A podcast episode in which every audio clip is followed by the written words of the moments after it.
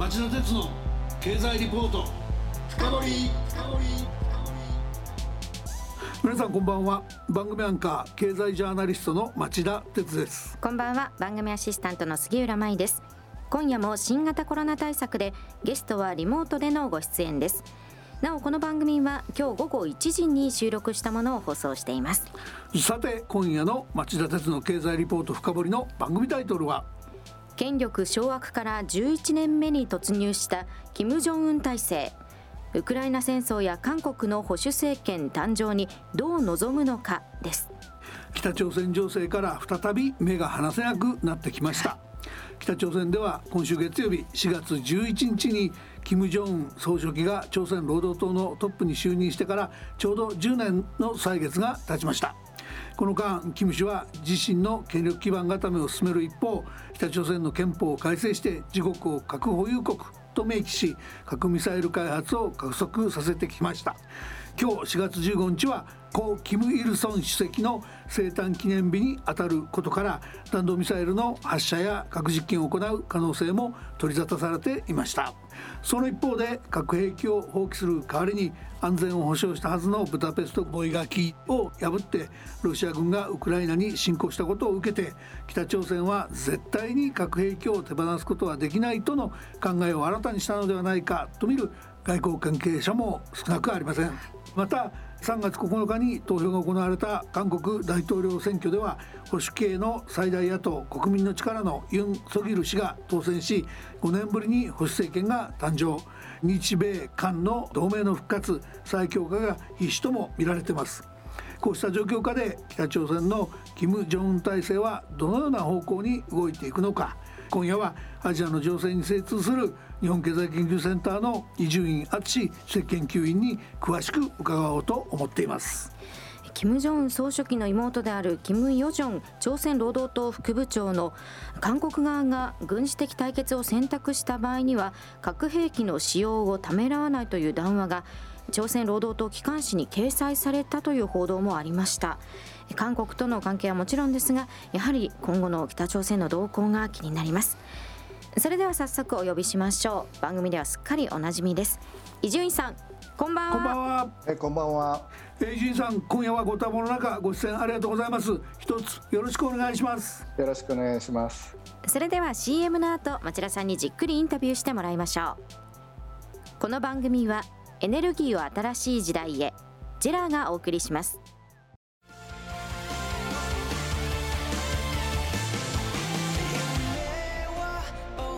本気で夢を追いかける時新しい一歩を踏み出す時大切なものを守りたい時誰も見たことがないものを作り出す時自分の限界に挑む時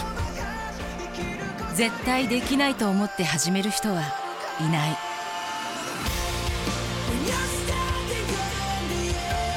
絶対なんて誰が決めた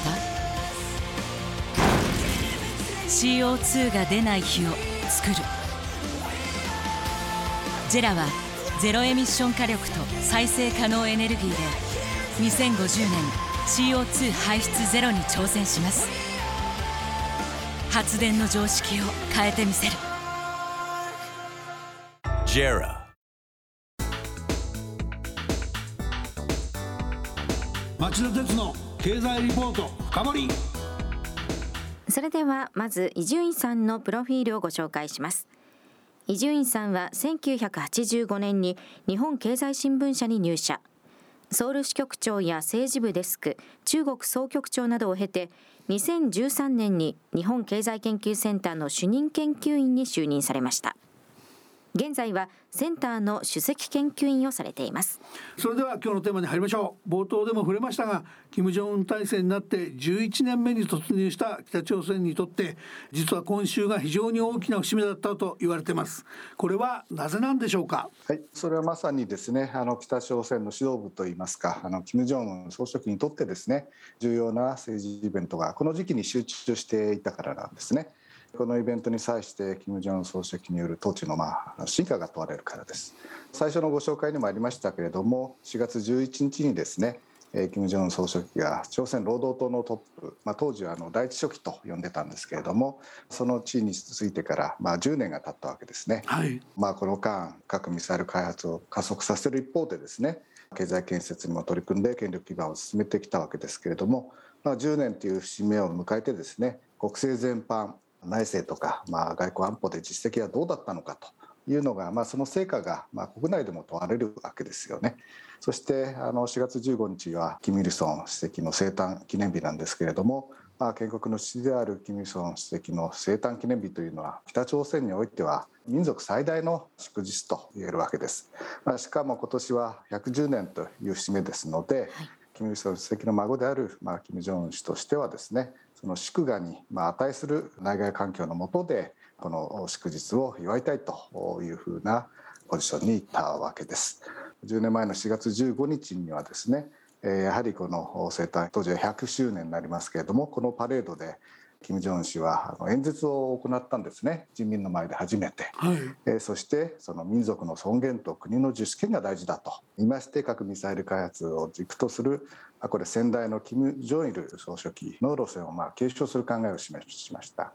まあ、同時にですね人民生活の向上を目標とするということで人民が二度とこうベルトを締めないようにする、まあ、つまり食うに困らないようにするということを約束したわけですね。まあ、この10年でどんな実績を残したかは、まあ、あのご承知の通りなんですけれども、まあ、いずれにしろ、まあ、そういうあのイベントがこの時期に集中しますので北朝鮮の指導部にとって金正恩総書記にとって、まあ、大きな節目と言えるわけです。なるほどこのロシア軍のウクライナ侵攻っていうやつはかつてそのウクライナがその核兵器を放棄すればロシアや、アメリカイギリスが安全を保障するということだったそのそういうブダペスト覚書っていうのがあったわけですけどそれをそのまさに破ったことになると。その核兵器を放棄したらかえってその自国の安全保障は危うくなるんだと。いうふうに今回北朝鮮が見てしまったんではないかと。すなわちその核実験の再開なんかが現実味を帯びるんじゃないかと。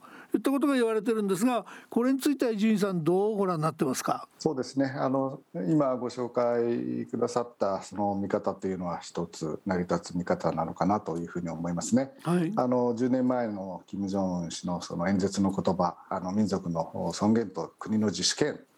が大事だという話、紹介しましたけれども、まあ、今回のウクライナの状況を見てですねまあ、そういったことを改めて感じてるんじゃないでしょうか。あのまあ、大国の隣に位置するですね小国として、まあ、その民族の尊厳とか国の自主権というのをどうやって守ったらいいのかということですよね。ご紹介いただいたブタペスト覚書ウクライナはですね、まあ、当時ソ連時代はあの地域にも相当な核兵器が置かれてたわけですよね。うん、運営とか管理はですねまあ、モスクワの方でしてたということですけれども物理的にはかなり存在していた、まあ、それがソ連崩壊後にですね核が置かれていたウクライナさらにはカザフスタンとかベラルーシもそうなんですけれどもそういったところが核を撤去するという見返りにですねあの安全を保障するということですよね。まあ、そういう安全の保障をいわば中小の国がですね代わりにその大国から安全の保障を受けるという約束を得たわけですけれどもその約束はどうなったのかということですよね。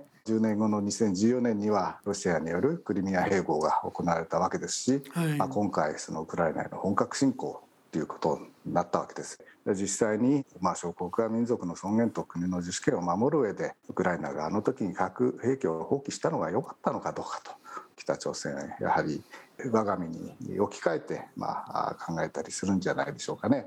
でまあ、今あのアメリカとの非核化交渉が、まあ、暗礁に乗り上げた状態で、まあ、北朝鮮この間あの3月24日でしたか？ICBM ですね火星17号を発射実験を行ったと発表しましたけれどもこれは以前北朝鮮は核実験 ICBM の発射実験を自制するということを言ってたわけですけれどもこれを自ら放棄したわけですよね。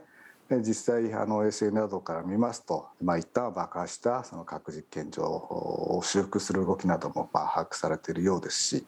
こういった流れの中でいつまたあの核実験の方も行われてもおかしくないんじゃないかと見方は当然出てくるわけですね。なるほど。もう一つ伺いたいのはこれまでその、えー、北朝鮮が後ろ手としてきたロシアとの関係性とか距離感これはそのウクライナ侵攻以降変化があるんでしょうか？そうですねあのこの事態以降北朝鮮はあの急速にロシアとの距離感を縮めているような印象を受けます。はい、あの東西冷戦の下ではですねソ連はあの北朝鮮にとって安全保障経済の表面で最大の後ろ盾だったんですけれどもね、はい、まあ、当時は相互援助条約というのがありましてこれはあの軍事同盟のあの性格も帯びていたんですね、うん、まあ、つまり一方が外部から武力侵攻を受けたらですね戦争状態に入ったら他方は直ちにあらゆる手段でその軍事的支援を提供するという約束だったわけです。うん、まあ、ところが1991年にまあソ連崩壊して、まあ、冷戦が終結した中でですね、まあ、この条約はあのなくなったわけです。そして2000年になってあの新しいですねまあ、ロシアと北朝鮮のこれ友好前輪協力条約というのができました。まあ、これはまあ名前の通りで先ほど紹介したような軍事同盟の条項はですね、まあ、削除されているわけですね、まあ、つまり親密な友好国家の関係に切り替わったわけです。でまあ、一方経済関係もですね非常に細りまして、まあ、今やその北朝鮮の貿易の9割があの中国で、まあ、ロシアではまあ1割も満たないわけですよね。ということであの北朝鮮にとっての重要性っていうのは、まあ、実際中国の方がここ数年はまあ上がったわけですけれども、まあ、ここに来てこういったウクライナの事態以降はですね、まあ、むしろ北朝鮮はロシアに歩み寄る姿勢を示しているわけですね。まあ、例えばあの国連での3月2日のあのロシアへのこの非難決議ですけれども、まあ、これはあの中国とかインドが危険に回ったのに対して北朝鮮ははっきり反対に回ったわけですね。はい、反対したのは北朝鮮とベラルーシとエリトリアとまあ、シリアはこの5カ国だけですね、はい、そしてあの外務省の声明なども通じてですね今回のそのウクライナの事態の、まあ、根源的な責任はそのアメリカと、まあ、その通じ勢力にあるんだというような、まあ、論理まで展開しているわけです。うん、これなぜかっていうとですねあの今米ロ関係と米中関係どっちが悪いかというとまあ、米ロ関係の方が悪いわけですね。うん、であればそのアメリカとの関係がより悪くて苦境に立っているロシアを支持することでですね逆に困っているロシアからの支持を得ようという算段だと思いますね。あなるほどでまあ一種のギブアンドテイクで、まあ、ここで北朝鮮が期待するのは、まあ、経済支援云々というよりもむしろ国連安保理とかでですね、うん、北朝鮮への制裁強化といったのがまた訴状に上がってきた時にロシアも国連安保理の常任理事国で拒否権がありますからね、はい、まあ、そういったところでの支持を得ようということだと思います。北朝鮮はあの東西冷戦下でも社会主義大国のそのソ連と中国をこう両天秤にかけるようなですね対応して双方から利益を得るようなことをしてたわけですけれども、まあ、今回も似たような手法でですねまずロシアに接近してロシアを動かすことで中国も動かすというような思惑があるんじゃないかなというふうに思います。なるほど。あと2問どうしても聞かせてください。あの一つは5月のユン・ソギル大統領の就任によって5年ぶりに韓国で、えー、保守政権が誕生します。こちらと北朝鮮との距離感はどうなっていくというふうに予測されていますか？これはもう南北関係は厳しさ増すというふうに考えられます。あの韓国ユン政権はですね新政権は南北の協力協力よりもですねアメリカとの同盟を通じた、まあ、安全保障を強化するというような姿勢を鮮明にしてますんでもうすでに北朝鮮これに対してあの、まあ、反発の姿勢を示しているわけですよね。まあ、あのその表れなんでしょうけれどもあの、まあ、南朝鮮が我が方の我が方の北朝鮮ということですね。そういった、まあ、あの対決を選択するんだったら、うん、あの核武力の任務も遂行しなければいけない、まあ、先ほどご紹介いただいたようなあの刺激的な、まあ、発言まで、まあ、出てきてるわけです。なりましたね、まあ、歴史的に見ると保守政権なら南北が悪化して革新政権なら、あの改善するというのは、まあ、必ずしもあの言い切れなくてですね。南北協力を掲げた、まあ、今のそのムン政権に対しては政権末期になってですね口ばっかりで結局具体的な協力に踏み切れなかったじゃないかということで、かえって批判のボルテージを高めたりしてるようなところもありますし、まあ、同じ民族の、まあ、南北の政治家同士南北の政権同士の信頼感というのはあの保守革新といったイデオロギーとは違うあの次元で生まれるところもあるんですけれどもただまあ北朝鮮のまあ金正恩政権がまあ今は台湾よりもですねまあ抑止力という名目のその軍事力強化まあ、ここに力を入れてる局面ですので、まあ、韓国の新政権が北朝鮮との対話を探って糸口を探すのはまあ容易ではないのかなというような感じがします。なるほど。伊集院さん今日最後の質問になりますが、えー、日本です。日本は、えー、北朝鮮とどのように向き合うべきなのか。それから、えー、米韓との安全保障政策をどう強化展開していくべきなのか。この2つについてどのように思われますか？まあ、これあの2つともあの連動する話といいますかあの関係する話だと思いますけれども、はい、まあ、今年は実はあの2002年にですねあの当時の小泉首相があの訪朝して、えーまあ、金正恩ル総書記と会談して日朝平壌宣言にしてに署名してからちょうど20年という節目になるわけですよね。はい、まああの20年前のこの宣言ではまあ、あの日本は植民地支配に対する、まあ、あの反省と詫びを表明して、えー、そして、まあ、正常化交渉を再開しようと、うん、そして正常化後のその経済協力を行おうと。いうようなこと。もろもろ入っていたわけですけれども、まあ、これがそのままあの実行されないうちに20年経ってしまったと。い。うことで、はい、あの岸田総理も日朝平壌宣言に基づいて、まあ、拉致核ミサイルといったあの今ある懸案をですね包括的に解決してまあ、その上でまあ不幸な核も生産してですね国交正常化の実現を目指すんだという方針をまあ堅持しているわけです。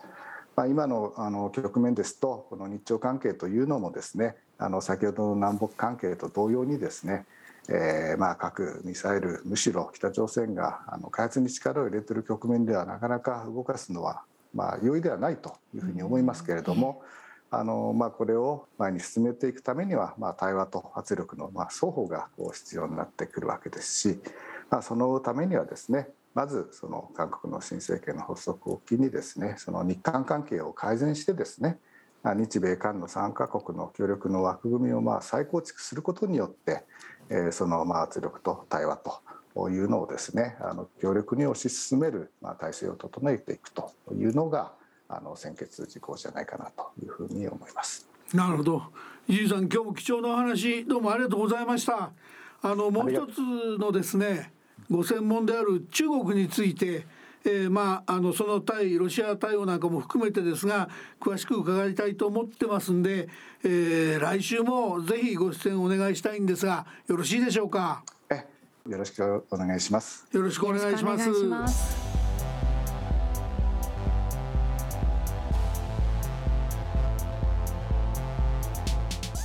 さて杉浦さん伊集院さんのお話どうでしたか、はい、まあ、北朝鮮に関してはいつも伊集院さんを頼りに情報をアップデートさせてもらっているんですけれども、うん、今回もやはり核ミサイルの問題ですとかウクライナ侵攻後のロシアと北朝鮮の関係というのが非常によく分かりました。そうだね。リスナーの皆さんはどう感じたでしょうか？来週は国連人権理事会追放問題でロシア擁護に回った中国中国が対ロ包囲網の抜け穴でなくなる日は訪れるのかと題して引き続き日本経済研究センターの伊集院敦首席研究員に町田さんがインタビューします。それでは来週も金曜夕方4時からの町田鉄の経済ニュースカウントダウンからスタートする3つの番組でお耳にかかりましょう。それでは皆さんまた来週。この番組はエネルギーを新しい時代へジェラがお送りしました。